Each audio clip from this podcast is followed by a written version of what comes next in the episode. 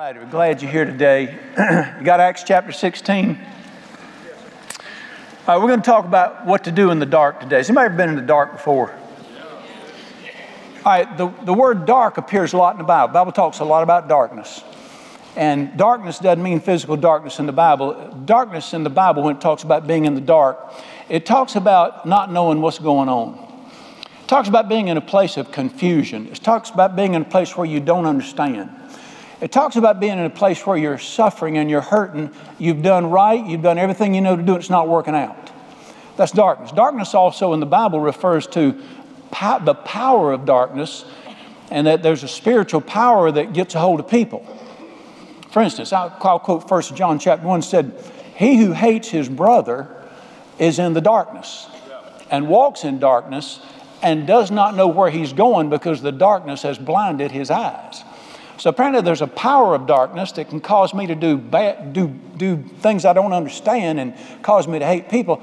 But darkness in the Bible usually refers to when you just do not understand what's going on around you, and you don't know what to do. I don't know if you've ever been in the darkness or not. I'm not trying to relate to people when I say this. I've lived my entire life in darkness. I mean, I follow the, I know the light of the world. Jesus is the light of the world, and I know that book is the light of the world. But I just, I look around, y'all got to remember, I'm old. And I got common sense. And I look at our government today and I wonder what the hell's going on out there. I just, I look around at, at what's going on and I'm just, I'm clueless. Well, clueless means darkness. And then I've been in places where personally I did everything I knew to do. I loved God, I did the best I could, I prayed, and everything fell apart. That's darkness too, and I've been there too. You have too. Some of you there now. We're going to talk about that today. This is one of the great passages in the Bible where it talks about when you're in the darkness. Listen, the, the, question is when you're in the darkness, what do you do? What do you do when you get there? And uh, unless you're just fixing to croak this afternoon, you're probably going to need this in the future. All right, when you're in the dark, we're going to read out Acts chapter 16. Let me give you the background. There's a guy named Paul. He was converted. He loved God passionately. He was, God touched him. He became the great preacher. He had a helper named Silas. Silas went with him. He was a preacher also. And in the night, uh, they, they, were in a prayer meeting to start with, in a prayer meeting, and the Spirit of God spoke and said, Send these guys on a preaching mission to where I send them to. So they did it. And they got out and they were going, they were just trying to do what's right. And they reached a place where they didn't know what to do. So they prayed and waited. And during the night, an angel appeared to them and said, Go to the city of Philippi and help those people. Got it? Right, now listen, it's one thing if you mama wants you to go, but when an angel tells you to do something, you need to get with it. So this angel came and said, Go to the city of Philippi and help those people, preach my gospel to them, help them. So they, they go and they just show up in Philippi and they start figuring out what to do. But my point is this these guys love God and they're doing exactly what they're told to do. So, how many of you know that if you love God and do what you're told to do, everything's going to be hunky dory and you ain't got no problems? Let's see what happens. Acts 16, verse 16. They just got there. It happened as we went to prayer. They were going to the church to pray. A certain slave girl possessed with a spirit of divination met us who brought her masters much profit by fortune telling. This is a fortune teller. Now, most fortune tellers are phony baloney, but some of them do have a spirit of divination. And I've had people say, well, they told me things nobody could have known. Well, of course it did, because the spirit in them knew other yada yada and all that mess. Anyway, these guys are using this girl to make money off this demon spirit in her. The girl, verse 17, the girl followed Paul and us and cried out, saying, These men are the servants of the Most High God who proclaimed us the way of. So she recognizes the Spirit of God in them. The demon in her recognizes God in them. And she starts hollering, These are men of God. These are men of God. And she just following them around hollering this. All right? and uh, 18, this she did for many days, but Paul greatly annoyed. One of my favorite verses in the Bible. If the greatest preacher that ever lived and get aggravated with people, it must be all right. So he's getting tired of this mess. She's following him around. These are men of the Most High. She's getting tired of this stuff. Greatly Noah turned and said to her, I command you in the name of Jesus, come out of her. And the spirit came out that very hour. So now he's done helped this girl, hadn't he? Then cast the demon spirit out of her, made the spirit leave. Verse 19, when her master saw that their hope of profit was gone, they seized Paul and Silas dragged him into the marketplace to the authorities. They took him to the magistrate. They just grabbed him, took him to the magistrate. Verse 20 brought them to the magistrate. They said, These men are Jews, are exceedingly troubling our city. Time out. They were not troubling their city, they were there to help their city. I may even know there's some folks that'll lie about what's going on in politics today. I don't know if you knew that or not. Verse 21 they teach customs which are not lawful for us, being Romans, to observe. So they're making up these false charges, lying about them, drug them to the magistrates. Verse 22 the multitude rose up together against them, and the magistrates tore off their clothes, their shirts, and commanded them to be beaten with rods. Laid many stripes on them, they threw them into prison commanding the jailer to keep them securely, he received his charge. He put them in the inner prison and fastened their feet in stocks. All right, there's just a mob riot going on. All these lies floating around, just a spirit of violence, and sort of like it's in our land in the inner cities at times now. And the magistrates don't listen to the answers, they just believe what's told. Well, they grab these guys, and back then they had a whipping post, and they tie your hands in the air like this, t- pull your shirt off, and they could either hit you with a whip or a rod. Think of a like a heavy bamboo rod about four feet long, about an inch thick, and they've hit you with that thing. They were allowed to hit you 39 times. You ever been hit real hard with a stick like that? 39 times I had. I mean, it just tears you up. You got, it cuts you. It got open wounds on your back. You know, after about 15, 20 times, you're hurting. And they keep on. Of course, this might count 39 times and they're done. And you're, you're just tore up back there, hurting. So they drag them into the prison. I've never been to this prison. I got a friend who's visited this prison.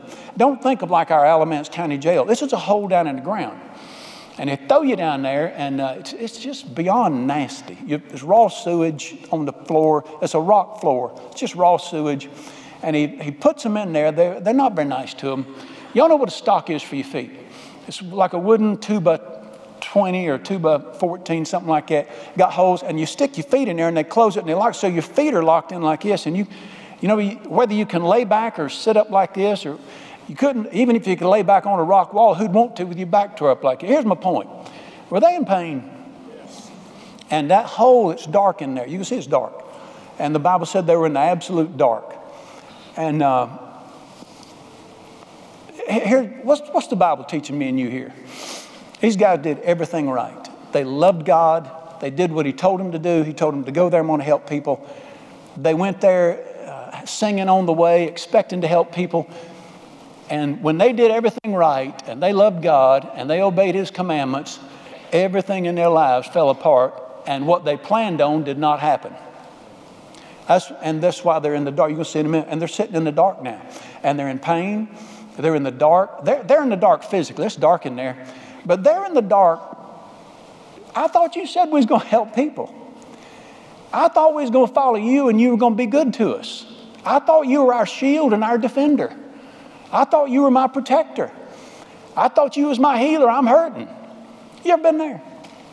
You ever been there where you just could not figure out? You did. You didn't screw up. Now some of you there because you screwed up. Well, he'll help you too if you humble yourself. But this is when you don't screw up. This is when you do do what you're supposed to do. You're trying your best. Everything falls apart. People lie about you. They turn against you. You're hurting. Nothing makes sense. What you had hoped for is miles away. Why would this be in the Bible? Truth is, this is in the Bible over and over and over. You get married, you're going to live happily ever after. And you do your part, best you know how, and it does not work out. That's when you're in pain right there. That's when you're wondering, where is God in all this? You, you love your children, you do the best you can for them, you do everything you know to do. You, you pour your life in your children, and they go crazy when they get grown, or even before they get grown. And two drunks raise a child, and they turn out to be Billy Graham Jr. I, I could go on and on with examples. This is where people live right here. This, this little formula thing that's floating around in Christianity today that if you'll, if you'll attend church and not cuss and pay a few dollars, everything will be hunky dory and, and you, won't ever, you can eat Mexican food and not get gas and everything will be fine. Well, that's just a lie. That's not what the Bible teaches. This is not just an isolated story. This is over and over and over in the Bible where people just find themselves in the dark. What is going on? Well, I've been there. I live here. Some of you are there now. We, we go through this stuff. Now, the question is you follow Jesus, do the best you can. Nothing goes the way you plan. But here, here's the main thing. Here's the main thing. it appears that God has forgotten you exist. Now, don't, don't be religious with me this morning. What a mighty God we serve. Have there not been times in your life when you wonder if God forgot you? Amen. And you, you say, I've prayed and prayed, and He must be on the other line. I'm tired of praying. You ever been tired of praying? I have. You say, Brother Ryan, where's your faith? Let me call you on a bad day and see if you got it. Now, here, here's, the, here's the whole point of this whole story. It's going to take two weeks to do this. Here's the whole point. What do I do when I get here? What do I do when this happens in my life? And if it's never happened in yours, you make me ill. Before we look at what the Bible teaches you and I to do, this week I want to look at what we don't do. How many of you know there's some things not to do when you're in the dark? So I'm going to show you six dumb things to do when you're in the dark not to do when you're in the dark. I, I started to call this what to do when you're in the dark if you want to stay in the dark. Now, I'm, I'm, watching, it's bad enough what I'm seeing happen to people today, but the way they're handling it's just making it worse. I maybe know one dumb thing plus two dumb things don't equal two right things. Are you with me? All right. So let me give you a few things not to do when you're in the dark. Number one, do not think. Do not think. Thinking will get you in more trouble. And so you're one of those who think you ought to check your mind at the door. Yep, I sure do. I think you should trust in the Lord with all your heart and lean not on your own understanding. In all your ways, acknowledge Him, let Him direct your paths. Do not be wise in your own eyes. That means don't do what you think. Now, by thinking, I mean don't try to figure it out.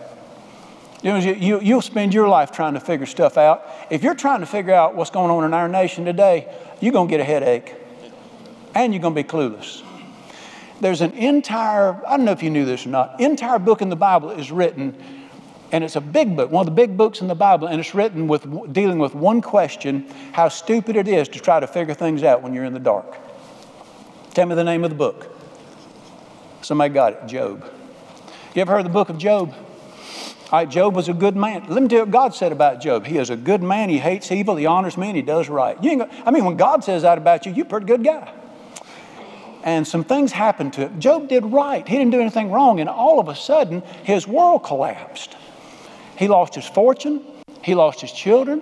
He lost his health. He's covered in boils. And uh, his three preacher friends come to see him and they sit down and they start trying to figure out what's going on in his life. 37 long, miserable chapters of preachers trying to explain what's going wrong. And finally, after 37 chapters, God spoke up and said, None of you know what you're talking about. Shut up, let me talk. Now, dears, listen to me. You're not going to find the answer between your ears. I need another amen on that. I'm giving you time to let that. I want you to, you know what a crock pot is? Certain things we need to cook slowly.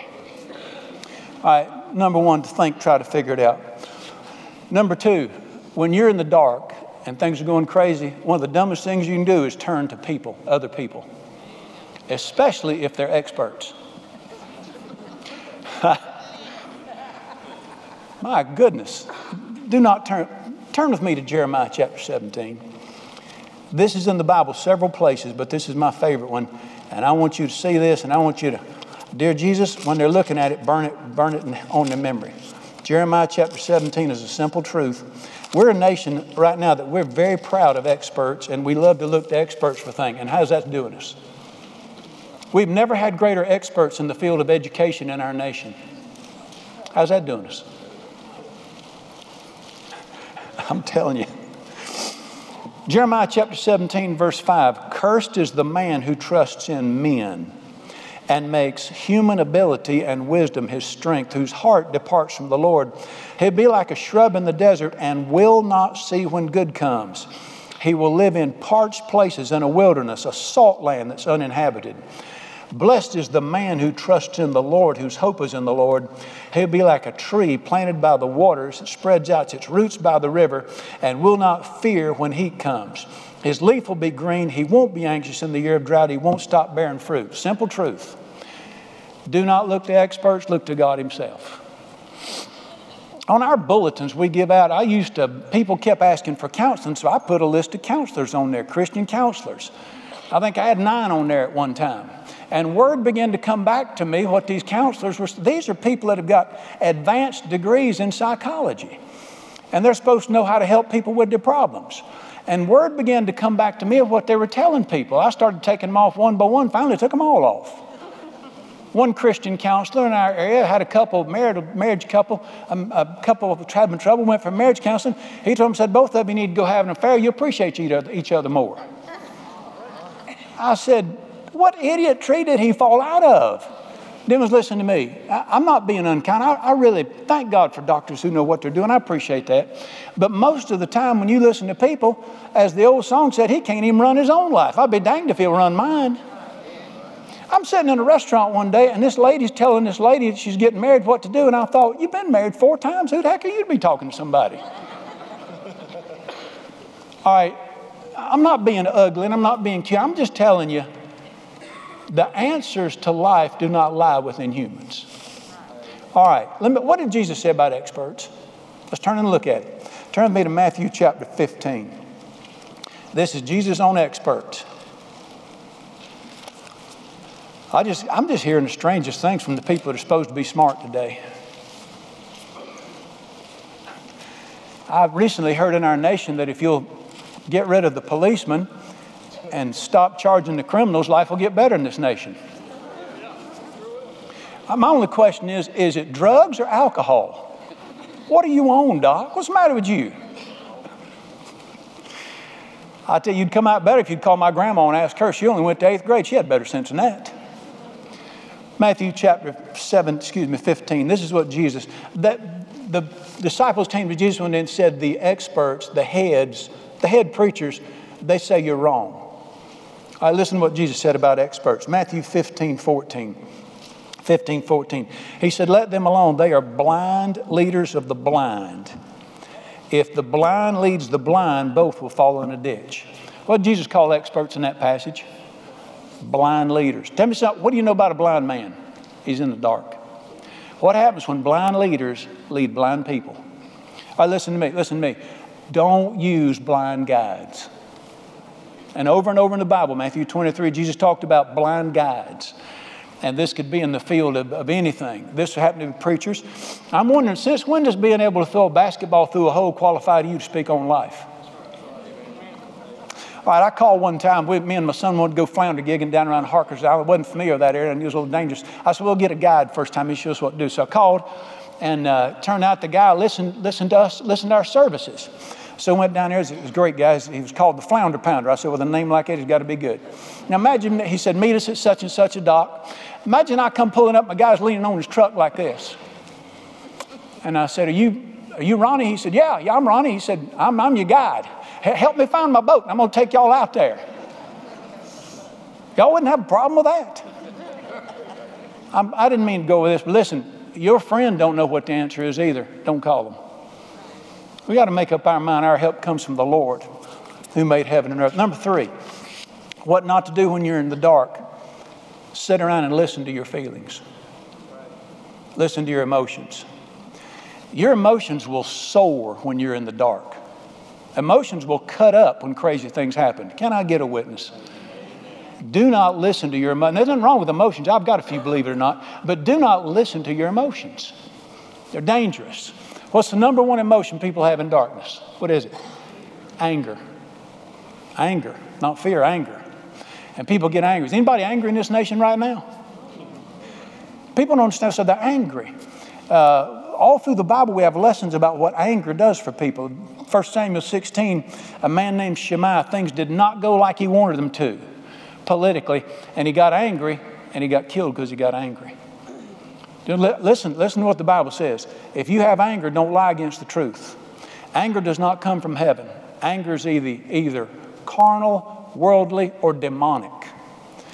Because when God speaks, the wisdom that comes from heaven is pure, peaceable, gentle, willing to yield, willing to yield, Amen. sit down and be quiet, full of mercy and truth. James chapter 1 in that same passage says this Let every man be quick to hear, slow to speak, slow to anger. Now listen to this because the anger of man never works the righteousness of God. God will never use anger to fulfill a good purpose. When you see anger, He's, not with, he's nowhere near it. Listen, when you get angry, let me tell you to do with anger. when you get angry, number one thing, I've, I've learned this the hard way keep your mouth shut. I need two amens on that. Keep your mouth shut until it goes down. That way you won't have to come back and clean up the mess you made when you was talking out of anger. Can I get a witness? All right. Number two, emotion uh, when things go wrong, self pity. Self pity is an emotion. Feeling sorry for yourself. He doesn't know what a good wife he has. Well, no, he don't, but any helping you to sit there and think like that. Was, no, I'm telling you, we're living in a nation that's having a pity party right now. Self pity will never help you. There was one of the greatest men that ever lived, and he was, I mean, he, he was tough. Name was Elijah.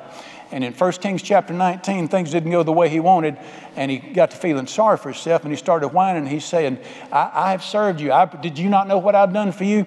They're tearing your altars down. Nobody loves you. I alone am left. I'm the only one you got left down here.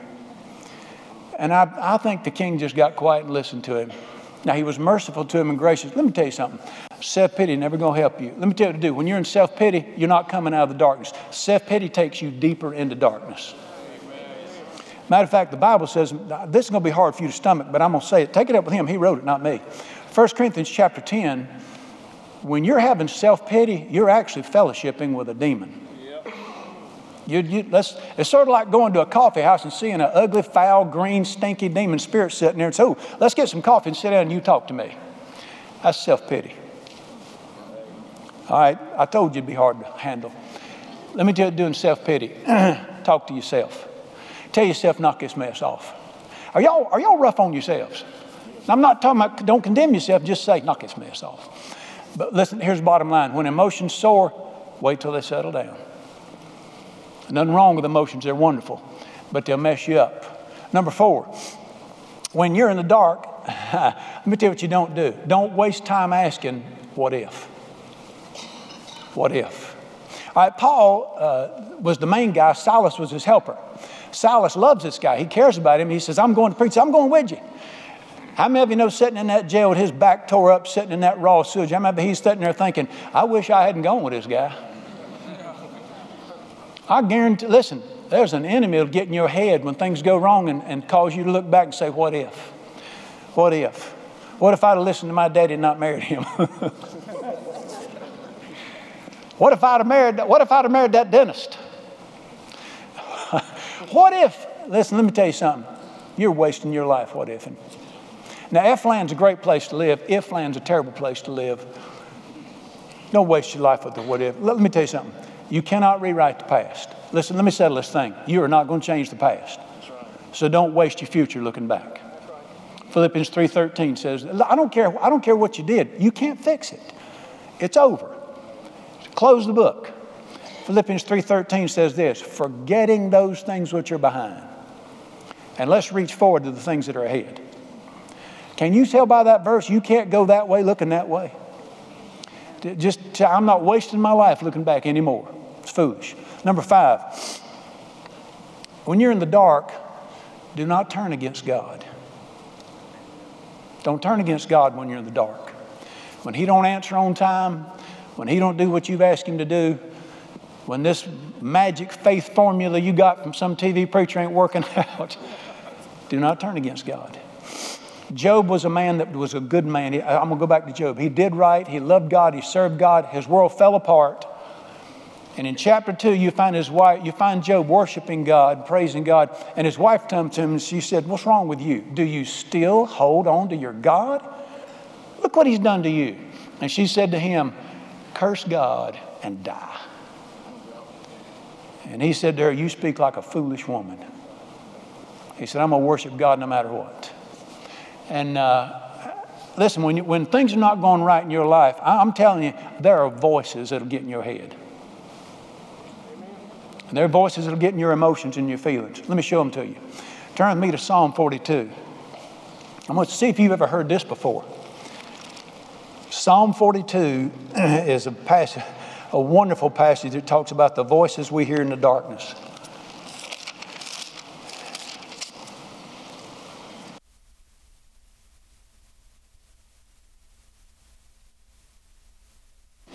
Psalm 42 is a, a great, uh, let me tell you who this is. This is a man that was one of the great worshipers of God. He wrote great songs, he worshiped God, he walked very close to God. He knew God personally, face to face. But in Psalm 42, he finds himself going in a place where God has disappeared from him. Now, God hadn't left him, he just don't, he's not aware of him. Things are not going well. And it's a psalm that's written, and there's a reason God put this in the Bible for me and you. He's writing this psalm crying out, Where are you at? Why have you abandoned me? Why are you not hearing my prayers? Why, why, why is my family not going good? And, and he, he's crying out because he don't understand. He's in the dark. See if you've ever heard this before. Look with me in Psalm 42, verse 9. I will say to God, my rock, why have you forgotten me? Now, then, this is not some guy who just showed up in church one day. This is one of the main worship leaders in Israel. This is a man that's walked with God for 40 years. He's heard the voice of God. He's taught the voice of God to other people. And I want you to look what he says. Why have you forgotten me? Now let's just let's just settle down for a minute. Let me ask you a question. Did God forget him? Then why is he saying that? There's things will happen in your life and and and things will happen around you that'll cause you to think he has, and then emotions will get in you and voices will get in your head, and they'll well, let me show you what they'll say to you. Read verse 9 with me. I will say to God, my rock, why have you forgotten me? Why am I crying because of the oppression of the enemy? As with the breaking of my bones, my enemies reproach me all day long while they say to me, Where is your God? You ever been there? Where you just want to, something inside you just wants to go, Where are you at? I want you notice something. This wasn't him. Somebody was saying this to him.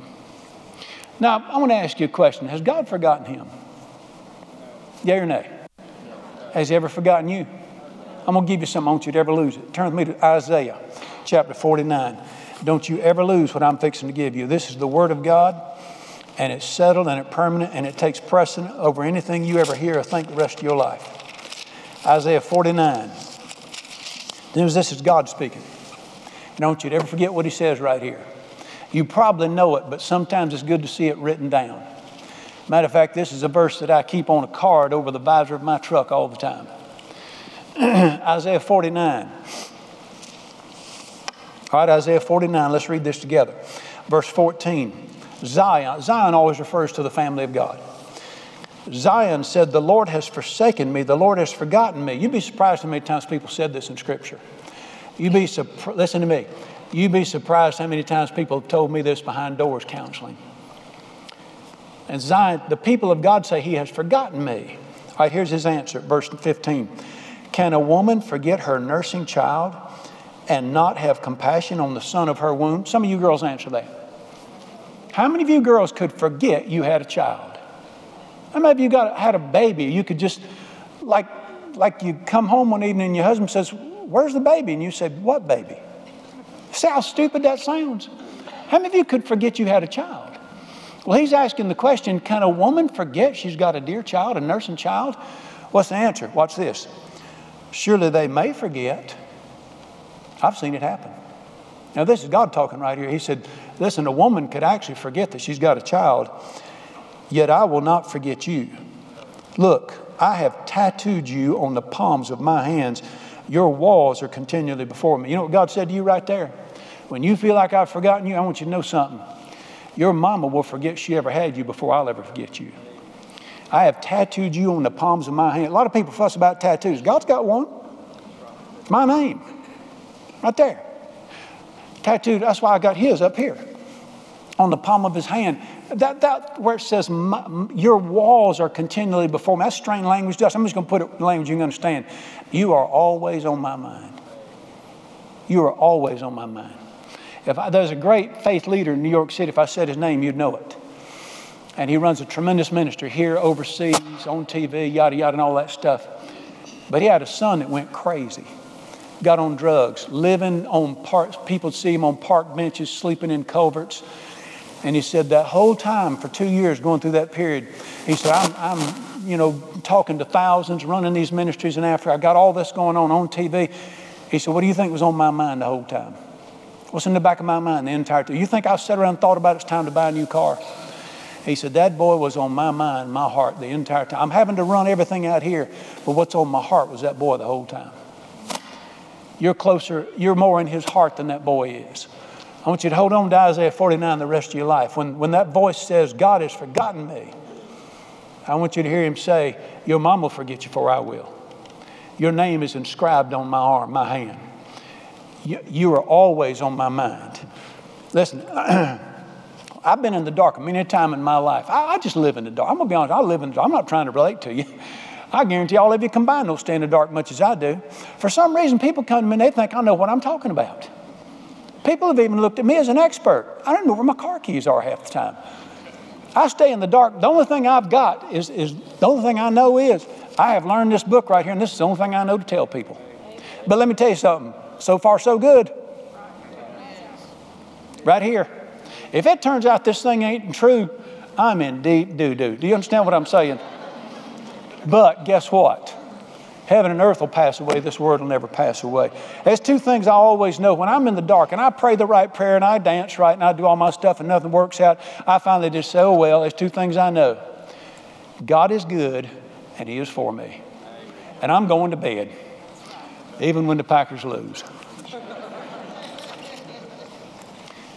One last thing. When you're in the dark, listen to me, dear ones, do not give in to darkness. Don't give in. I, have I've, listen, I've prayed for people and for things for years. Now I've had prayers answered. I've seen, I've had, I've laid these hands on blind eyes and seen them open before. You say you're a man of faith. No, I, I was as shocked as they were. I've seen prayers answered, but listen, they're, they're prayers in Martha I've prayed for for years, and I don't mean five. And it's getting worse. Nothing's happened. You've prayed, some of you prayed for years for a mate or a husband, I don't know, things like that. I have done right. Listen, bless, listen, I've learned in my old age, I'm gonna obey God. I'm gonna do, I'm gonna do what His Word says. I've tried everything I know to do. I mean, I've poured oil on it, I've anointed it with Tabasco sauce, I've done everything I know to do. I've done everything I know to do, and things still don't work out. Let me show you something. Turn back to Psalm 42. I want you to do what this man did when he said, God has forgotten me, and day, all, day and night they say, Where's your God at? I thought this great God's supposed to take care of you. I've had people make fun of me like this before. You serve God and follow God, and this happens to you. Guy cheats on his wife, he cheats on his income tax, he's a crook, he's bad to people, and his family thrives and does well. Another guy serves wife, his, his wife get, another guy serves God, does right, sacrifices, his wife get cancer and dies. So explain that. We need to quit trying to explain everything. You're going to be like Job's friends. But I want you to look at what this, I love Psalm 42. This will help you. This man's in the darkness. He don't understand. Let's read Psalm 49, 42 verse 9 again. I'll say to God, my right, why have you forgotten me? Why do I go mourning because of the oppression of the enemy? Let me point some out right here. A lot of the junk that goes on your head is because of the oppression of an enemy. You have an enemy that can get in your head. As with the breaking of my bones, my enemies reproach me all. They say, Where is your God? Now, I, I, let me pause a minute. One last verse. How many of you talk to yourselves? Go ahead and admit it. We all do it. I know you try not to let people see it, but we all do it. The Bible actually teaches you you need to talk to yourself. This is one of the best. I love this passage because he's hearing this stuff. All of a sudden, he turns around and he talks to himself. Look what he says in verse 11. Why are you cast down on my soul? Why are you disquieted within me? Now, what's he doing? He's talking to himself. What's he talking to? His soul, his emotions, his intellect, his, his mind. And he's asking him, Why are you so tore up? Why are you so restless? Why are you cast down in the Bible means depressed? Why are you so depressed? Watch what he tells himself to do. Why are you cast down, O my soul? Why are you disquieted? Hope in God I shall yet praise him. He is the help of my countenance and my God. And I promise you, he didn't feel nothing when he said that. There was a secret right there. This man in the darkness tried to figure it out. He asked God, You know, you're why not close to. Finally, he said, Why are you so depressed? Start praising God. Hope in God. I will, he will help me. He's my hope and my shield. This is just a simple act of faith. And when you. When you've done everything you know to do, do not give in to the darkness. Matter of fact, just if you can't do nothing else, get alone and tell it to stick it in your ear. I am not giving in to defeat and discouragement and depression. I'm not giving in. I'm going to put my hope in God. I don't know where he's at. I don't know why he's late on my timetable. On my timetable. But I'm going to hope in God, and I'm not giving in.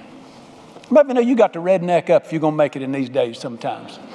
All right, let me close, but let's turn back to Acts chapter 16. Let's see what the boys did. I'll be honest with you, I've been in some rough places. I did right and got in bad places, but never none as bad as this. These guys are sent by God. Go help those people.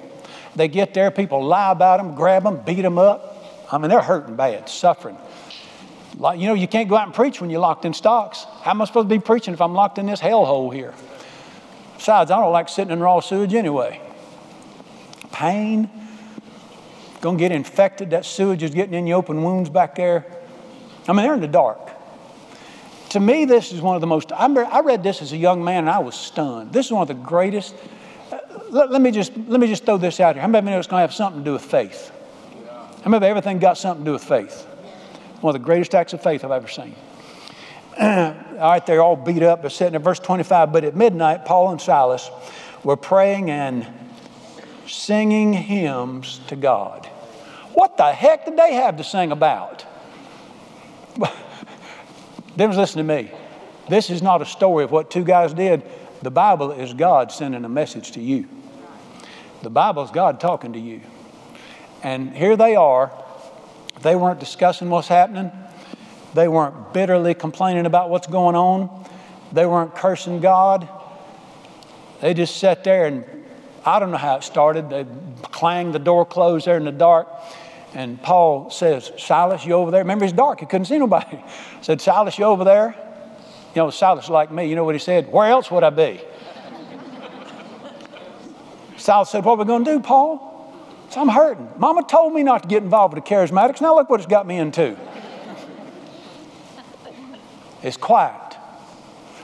And all of a sudden you hear in the darkness, Oh Lord my God, when I in awesome wonder consider all the worlds thy hands have made, I see the stars. I hear the rolling thunder. Last thing in the world you'd expect somebody to do when they're in pain and they're in darkness and it's not working out and God didn't answer their prayers. You know He didn't answer their prayers. what would you have prayed for if you'd been in this mess? But they just began to praise God and worship God and sing and praise God and celebrate His goodness. What's the message? Difference when you're in the dark, don't think. Don't call your friend, they don't know what they're doing. Don't get mad at God. Don't try to figure it out. You rear back and you praise the God that loves you. You worship Him and praise Him because you know His word's true, even when you don't feel, when you don't feel nothing. You rear back and praise God. This is the answer. Friend, when you're in the dark, worship God. Praise Him. You say, well, don't make a lick of sense. And since when does God have to explain himself and help you figure everything out before you'll do it? I quoted it earlier, I'm going to quote it again. Trust in the Lord with all your heart. Lean not on your own understanding. In all your ways, acknowledge Him. You know what that means? Father, when I'm in the dark, what do I do? Quit waiting on a vision and look for a verse. Here's His answer to you right here. When you're in the dark, you rear back and praise God sing and worship Him and thank Him for His goodness and magnify His name. now, how many of you know we're going to save the rest of it for next week? Something good happened when they began to worship God. This was the, by the way, this was the guy who wrote in the book of Philippians, rejoice in the Lord always. Does that mean in the dark? Again, this is the guy who wrote in 1 Thessalonians chapter 5, verse 18, in everything give thanks unto God. This is the will of God. You said that just don't make a lick of sense. And we got to get out of our heads and get in His Word. God does good things for folks who do that.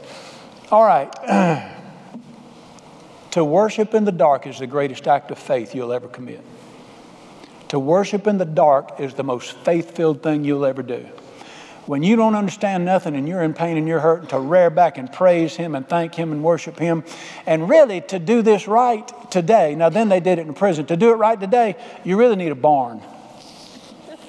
If you don't have a barn, come borrow mine or go borrow somebody. Just drive down the road to your see I need to borrow your barn for a minute. It's behind the barn where good things happen. and you go behind that barn, here's what the old country preachers say you waller you out of place and you praise God and have a fit back there. And you just praise God and celebrate, you watch what He does. You watch what He does when you worship in the darkness. All right, Daniel, you and the guys come on back up. While they're coming, let me. Uh, I've been doing this for a long time now, and I've learned some lessons. I'm just going to reel off a few lessons I've learned in the dark. Number one, you worship the most when you feel like it the least. All right, y'all to say amen at the end of these things. You worship the most when you feel like it the least. Thank you. Number two, if you have to wait till you feel something, you're going to spend the rest of your life in the dark. And you're going to be the devil's punching bag. Number three, say amen to Amen to, to. Number three, you can worship in pain. You know, worship, now worship's not church music. Worship's not hip contemporary music. Worship is from your heart. You praise God for who He is and what He's done. You can speak it, you can sing it. It don't have to be pretty. It's just from the heart. It's from the heart. Where you just praise the living God and thank Him for His goodness. And you can do that in pain. You don't need a feeling. You can do it in pain. Number four, you don't wait till you're out of pain to worship God. You worship your way out of the pain. You don't wait till you're out of the dark to worship God. You worship your way out of the dark. You'll see that next week. Number five, one of my favorite verses is Psalm 30, 15, which says this Weeping lasts for a night, but joy comes in the morning. And since, now I'm, I'm hurting right now, I'm in pain, nothing makes sense, my dog won't even do right. But tomorrow morning, joy's coming, so I'm going to go ahead and get ahead of the curve and start praising Him now. And if nothing else, I'm dying and going to glory. That's pretty good right there. Go ahead and praise Him now. Let me, let me throw one more out here. Don't wait for the crowd to worship God. You go ahead and worship Him by yourself. If I had to wait for the crowd to worship God, I'd be sitting at the bus stop the rest of my life. We got, I'm the, that guy like Marty, he claims to be a one man party. We're going to have a one man celebration right here. And we're going to praise God and bless Him. And you don't have to wait till Sunday. You don't have to wait till you get out of bed. I mean, wake mama up hollering. It don't matter. She won't be mad about it. And if she is, tell her to relax a little bit. Heart praise of God. That's why when we were, I was sitting over there and I was thinking about what I was going to talk about, and they started singing that second song came up, and in my spirit, the Spirit of God said, I'm in this.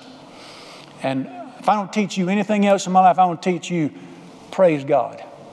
From the rising of the sun to the setting of the same, the Lord's name is to be praised. I will bless the Lord at all times. His praise will continually be in my mouth.